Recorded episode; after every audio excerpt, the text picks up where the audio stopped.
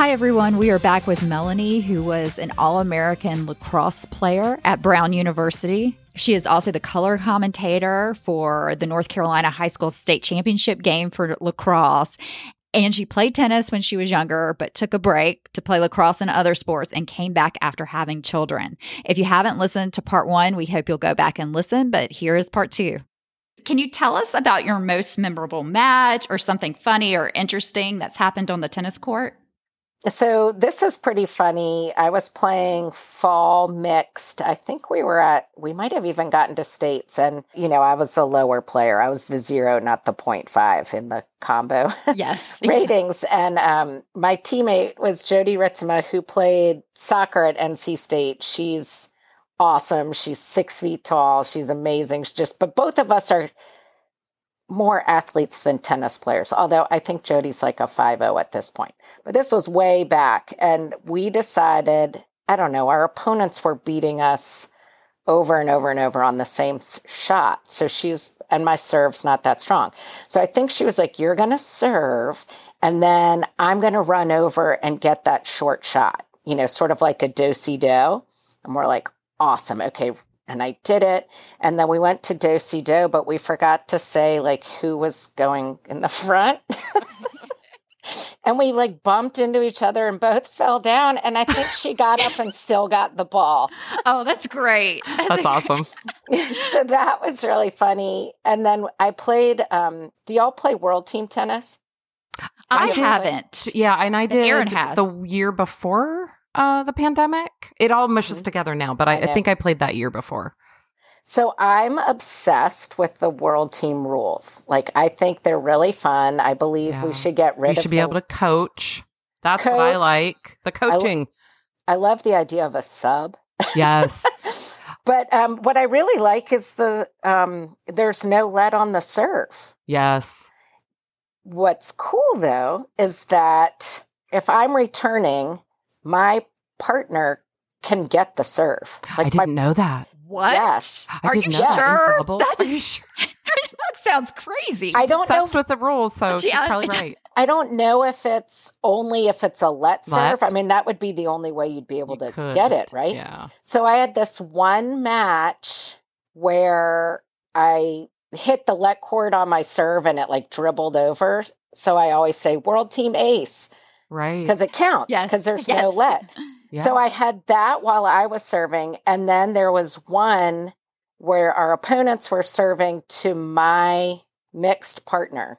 So you play women's singles, men's singles, women's doubles, men's doubles, and then two courts of mixed. And so I was playing mixed. I got the the dribble ace, I call it. And then the same thing was happening when the opponents were serving to my partner, but I scrambled over and I oh, returned his return.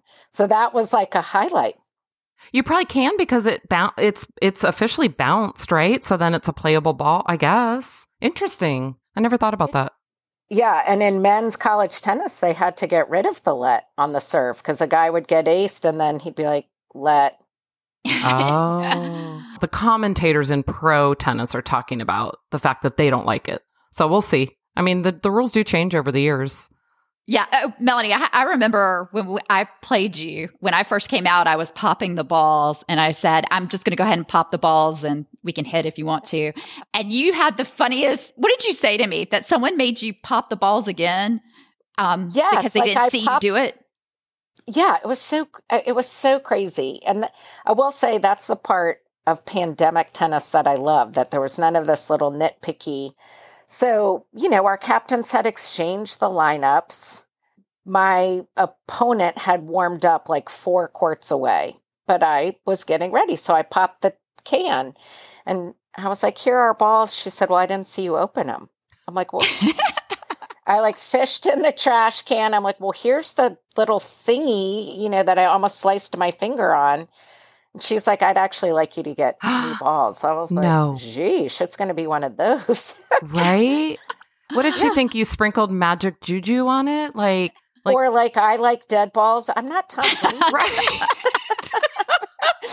That's funny. But- I was telling Carolyn I've had um I didn't know there was a difference between hard court balls and Hmm. clay court balls way back when and I actually popped a can and this we hit for just a few seconds and this lady said, "Um, do you have any other hard court balls? Because these are and I was like, I'm not that skilled to a even know that they're I I know the difference now because I've played en- enough years, but even I think today or this weekend there was a match and I could tell the difference between my, the balls on my court and the balls next to me because one of us was playing with hard court balls and one of us was playing with clay court and we were all on clay court ball, you know, all on clay courts.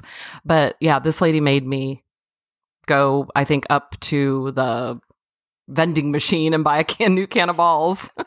Yeah, people get a little cuckoo. yeah. Uh, I've just I've played enough now where like I had a match this weekend that was so lovely. It was competitive. It was great tennis. The ladies were great, and it's not that I would have cared if I had lo- I my partner and I won, but I would have actually been happy walking off that court one way or the other because Yeah. it was just good tennis, good people, enjoyable. We were out in the sunshine.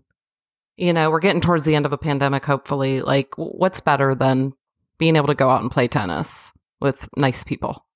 I agree. Ironically, I adore John McEnroe, though. I mean, I loved him even when I was eight. Like I, I when he was not being a nice person. He when he, he you can't be serious. I mean, uh, yeah, he's my favorite player of all time. I just liked how feisty he was.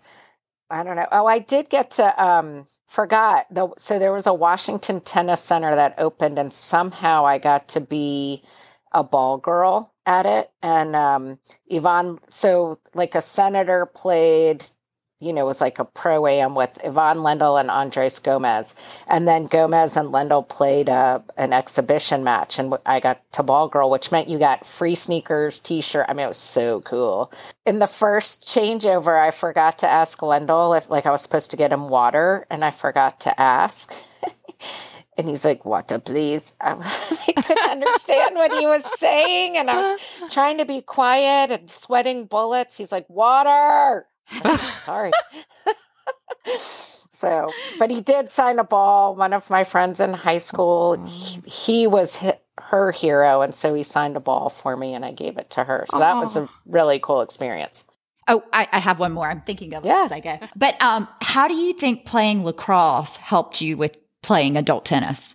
It's funny. My uh, we just had a team clinic today, and uh, stab volleys. Right. I mean, p- where you are on the court, um, and then the eye hand coordination. Right. They're like I always say, I should have been a goalie. you know, I'll just stick my racket up, and half the time I get lucky. Um, so I think that, and and really the problem solving, right? Because it, I mean, it is sort of chess. You're out there and you're like, okay, I'm going to hit it to her backhand, see what happens. Well, then she rips it past you. You're like, okay, we'll try something else. So I think analyzing what my opponents do and adjusting my game in a way that I can handle. You know, some people just take you out of your comfort zone and they're just better than you and you can't.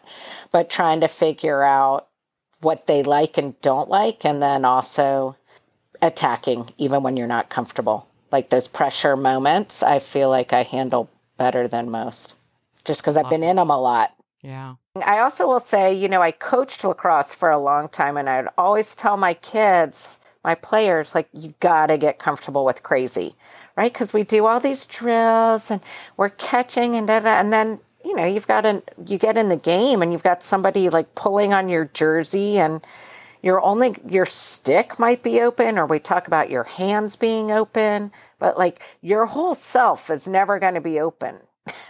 Right. And I, it's the same thing with tennis. Like it would be great if someone would hit a ball into my strike zone. That maybe happens once a match, and then the person's like, "I'm not doing that again." right. Right. So, yeah, we were talking about that again in clinic today too, where even on volley, she's like, "You need small hands." I'm like, "Oh, that's just like shooting lacrosse, where we call it tiny hands, where you're in that crowded, congested, high scoring area." you got to be able to do it small, just like a volley. So that's one way that you know that my other sports have have helped. It help it helps me understand what the pros are saying. I think Mm-hmm. coachable, Yes, being coachable. Yeah. not executable, but coachable. Exactly. So, Melanie, I heard that you said your mom's playing at 80. Is that Yes. your plan as well? Are you hoping to play when you're 80? 100%. Yes. Yeah, definitely. Um, get out there with my grandkids one day if I ever have them. And um, yeah, it's great. I think they play one set, you know, and then they maybe have a glass of iced tea or something like that. I think it's really important to find your reason for waking up. And I think it should be both mental and physical. Um, so, and these women have known each other so long that they have something to share with one another. And I think that that's what I love about tennis, whether it's the stories of the bad line calls or opening different cans of balls Right. or Yes. a great match, like it, the rehashing with your teammates and going out and trying to do better than you did the day before. We really appreciate Melanie speaking with us. If you'd like to see a picture of her, please check out our website, which is secondservepodcast.com, and click on the social media accounts. Thanks so much for listening and hope to see you on the courts soon.